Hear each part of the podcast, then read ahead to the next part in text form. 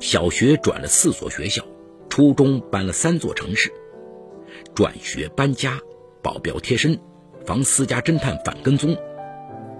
一个十六岁的孩子为什么过着东躲西藏、颠沛流离的日子？今天我要给大家讲这么个故事，叫《离婚夫妻的藏子大战》。法治故事耐人寻味，梁辉讲述不容错过。今年十六岁的王小雨是个富二代，他住着独栋别墅，坐奔驰 S 六零零上学，保姆保镖前呼后拥。然而，这些并没有让他摆脱漂泊而阴郁的人生路。他小学转了四所学校，初中搬了三座城市，而这一切都源于他父母间展开了一场藏子大战。王小雨的父亲王明义原是山东省临沂市某国企的职工，经人介绍认识在私企做前台的陈莹，两人一见钟情，迅速结婚。一九九八年，儿子王小雨出生，陈莹辞职做了全职太太。一切的不幸还要从二零零一年三月说起。一直在国企拿死工资的王明义突然辞职，跟朋友一起下海经商。然而商场上风云莫测，短短的三个月，王明义就把家里的所有积蓄赔了个精光。原本支持丈夫下海的陈莹无法接受这个现实。把丈夫骂了个狗血淋头，家里的东西也被他砸得稀里哗啦。看着家里的满目疮痍，王明义作为男人的自尊伤透了，对妻子的感情也随之破碎。从那之后，夫妻俩的争吵持续不断。或许是时来运转，二零零四年六月，王明义终于挖到了他人生的第一桶金。不久，他就买了一套独栋别墅，举家乔迁。从那以后，他的生意蒸蒸日上，并且在全国很多城市买房置产。随着丈夫的发达，陈莹开始对他和颜悦色。然而，王明义认定妻子只能同富贵，不能共患难，所以对他没有一点尊重，天天在外花天酒地，夜夜笙歌。一方面是声色犬马的诱惑，另一方面是对妻子的新仇旧恨。王明义就这样把两人的婚姻推上了绝路。二零零七年初，王明义与陈莹协议离婚，儿子王小雨由王明义抚养，陈莹每月支付孩子两千元抚养费，并享有每周一次的探视权。离婚后，年轻漂亮的陈莹迅速与比自己大十岁的富商孙强结婚。刚开始，她每周都去看望小雨，给孩子买衣服、玩具。但因为急于生孩子，拴住现任丈夫的心，程莹在儿子的生活里出现的频率越来越低。九岁时，王小雨曾经连续三个月没见到妈妈。在一个阴雨的日子，小雨不顾保姆的劝阻，固执的打着伞站在雨里等妈妈。晚上，王明义回来。看到在雨中瑟缩的儿子，又气愤又心疼。王明义对久未露面的前妻气愤不已，却把气都撒在了儿子身上。你妈都不要你了，你怎么还这么傻呢？跟我回家。小雨哭着求爸爸：“我想见妈妈，带我去见妈妈。”王明义不由分说，直接把孩子拽上车。小雨手中的玩具掉在雨里。他使劲挣脱，不顾一切的捡起玩具，哽咽着说：“这是妈妈给我买的。”看见儿子这么想念妈妈，王明义放下架子，主动给陈莹打电话，让他回家陪陪儿子。一开始，陈莹借口忙不肯来。王明义的电话打的多了，他不耐烦的说：“孩子有你抚养，钱又不差你的，你还整天给我打电话干什么？”王明义强忍心头的怒火，对前妻解释：“是小雨太想见你了，孩子需要你。我看见孩子哭着说要见妈妈的样子，我也很心疼啊。”没想到这句话却勾起了陈银的旧恨，他在电话那端吼了起来：“你心疼儿子，还把家搞得支离破碎，是谁让小雨没妈的？你装什么好人？见陈银如此绝情，王明义也说了狠话：“好，既然你不见孩子，那以后就别见了。你这种妈根本不配见孩子。”王明义说到做到，挂断电话后，就把陈莹的电话号码拖入手机黑名单。二零零八年三月，王明义搬家，将儿子转入临沂市一所重点小学。马上升入小学四年级的王小雨曾经问爸爸：“为什么要转学？”啊，新学校多好啊，环境好，教学设施也好，还是重点学校。现在爸爸有钱了，当然想让你上好学校。新学校的各方面条件确实比原来的学校好。王小雨接受了爸爸的解释，因为都在临沂市，王小雨转学后迅速的融入到新环境中，心里没有受到任何影响。然而他不知道这只是一个开始，因为父母的争斗，辗转的命运如同挥之不去的阴霾一般笼罩着他的人生。二零零八年四月，一直没怀孕的陈莹到医院检查身体。被告知她的输卵管堵塞。对于三十六岁的她而言，怀孕的几率非常低。如果不能怀孕，那么王小雨就是她唯一的骨肉。陈莹终于想起了王小雨，此时他已经近八个月没见过儿子了。陈莹急于弥补这大半年来对儿子的刻意疏离，想重新唤起孩子的爱。但是，当他试图联系前夫时，王明义的电话已经打不通了。和邻居打听才知道，王明义父子已经搬家了。随后，陈莹又跑到学校去找，班主任告诉他，王明义已经给儿子小雨办了转学手续。一系列的事件让陈莹终于意识到问题的严重性。他本来想起诉王明义非法剥夺他的探视权，然而律师告诉他。一是证据不足，二是他此前拒绝再见儿子，真正上了法院会很吃亏。陈莹决定无论如何先找到王明义再说。陈莹先是找到王明义的公司，公司人员说王总现在已经不在这里办公。后来他又找到派出所居委会，王明义父子的户籍还在原来的住址。对于父子俩的去向，居委会一问三不知。父子俩竟然人间蒸发了，陈莹又急又怕，不顾一切的寻找。最终，陈莹到小雨原来学校的学籍管理部门，以孩子母亲的身份要求校方提供转学信息。原则上，校方是要对孩子的私人信息保密，但考虑到陈莹毕竟是孩子的母亲，就告知了王小雨转去的学校。二零零八年六月上旬。陈莹终于在新学校见到了儿子。放学时，等在学校门口的陈莹远远看见了儿子，激动的跑上前抱住儿子：“小雨，小雨。”然而王小雨却极力的挣脱，只是冷冷的看着他，一句妈妈也不肯叫。小雨，小雨，我是妈妈呀。陈莹忍不住流下眼泪：“你怎么不理妈妈了呀？”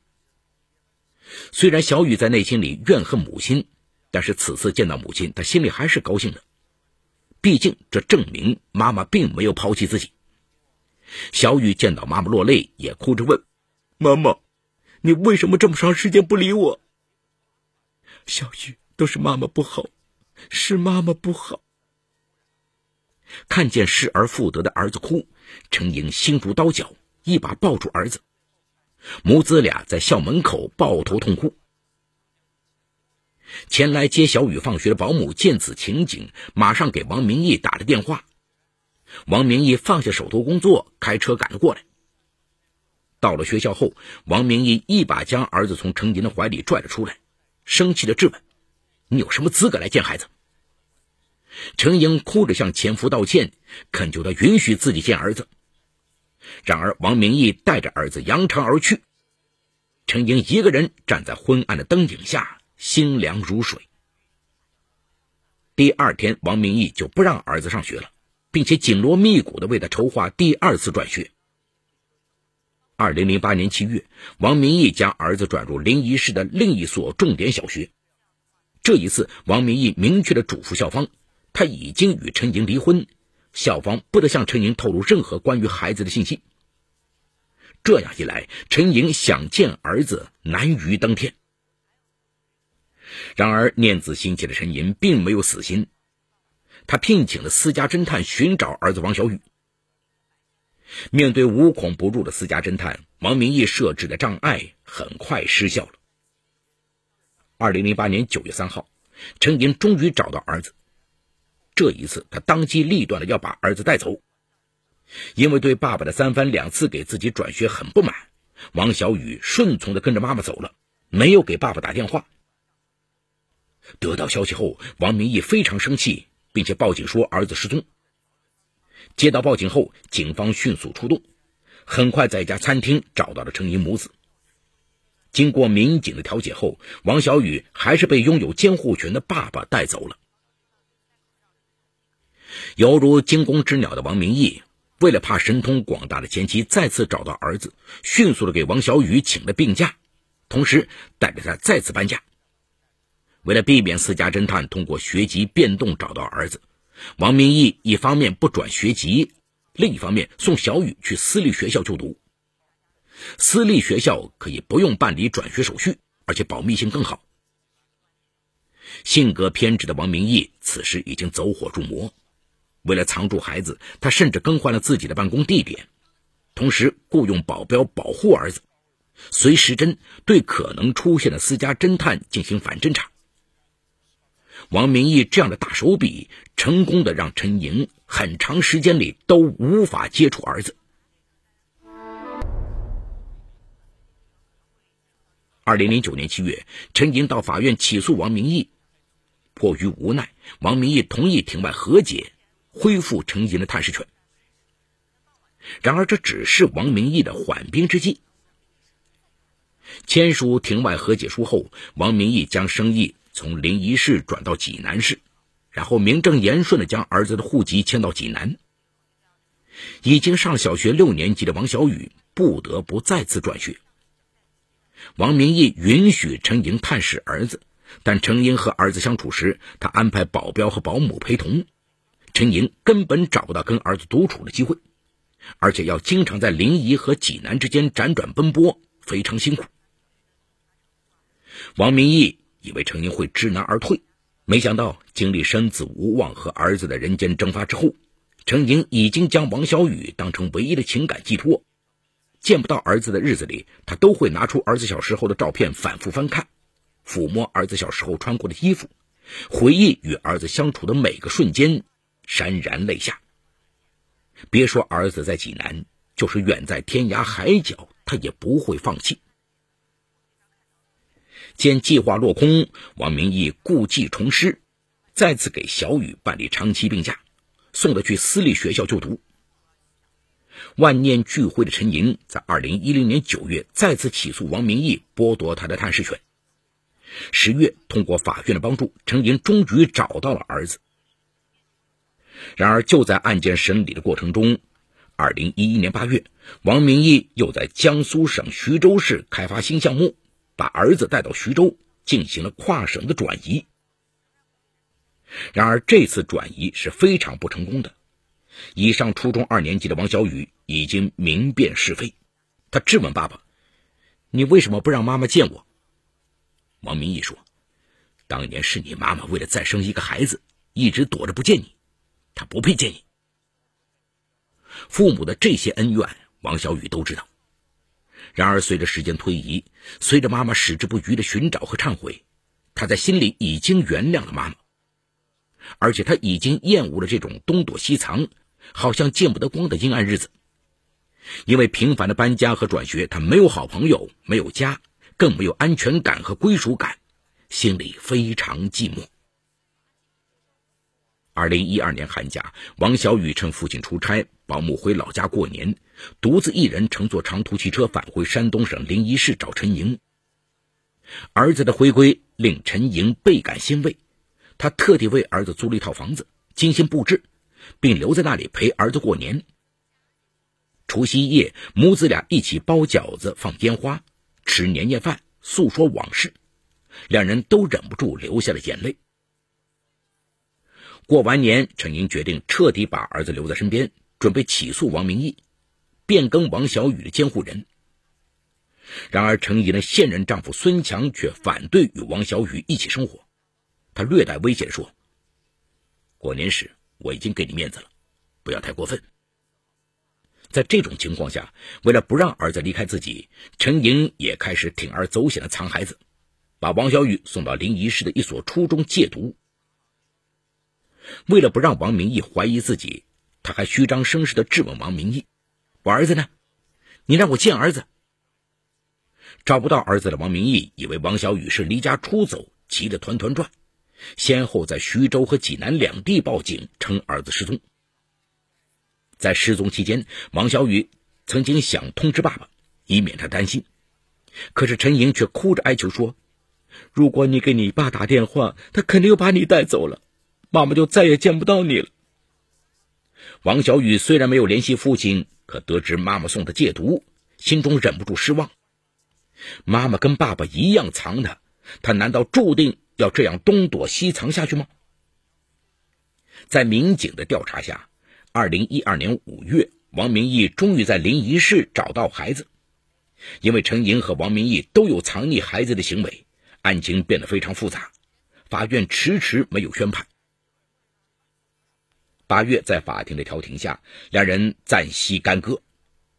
王小雨返回户籍所在地济南的中学就读，并完完整整的读了一年时间。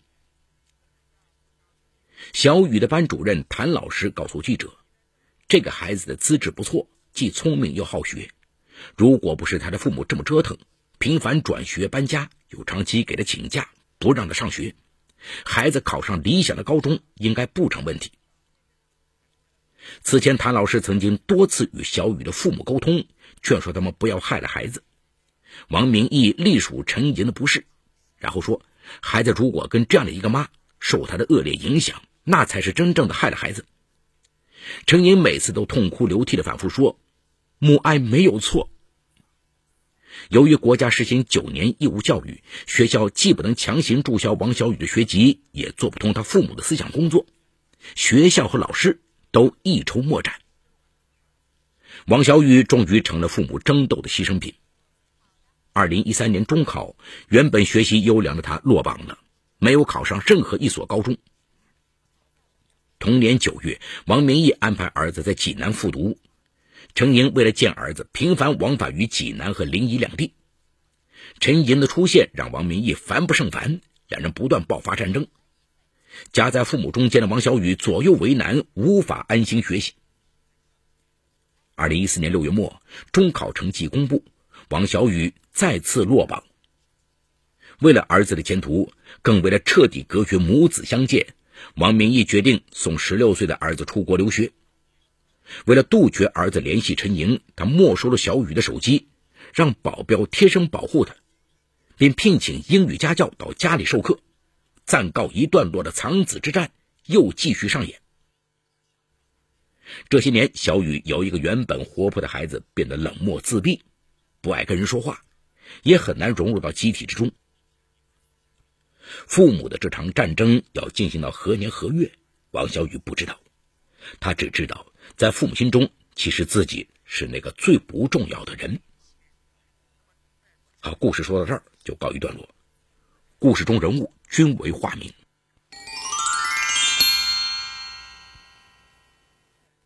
孩子本应该是夫妻爱情的结晶，是连接夫妻双方的纽带。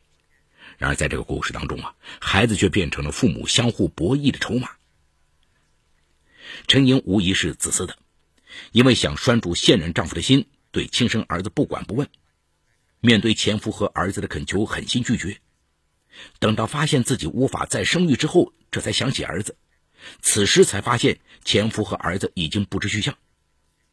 相对的，王明义的手段也在不断的升级，把儿子越藏越好。他们两人在和对方赌气时，都没有考虑到王小雨的感受。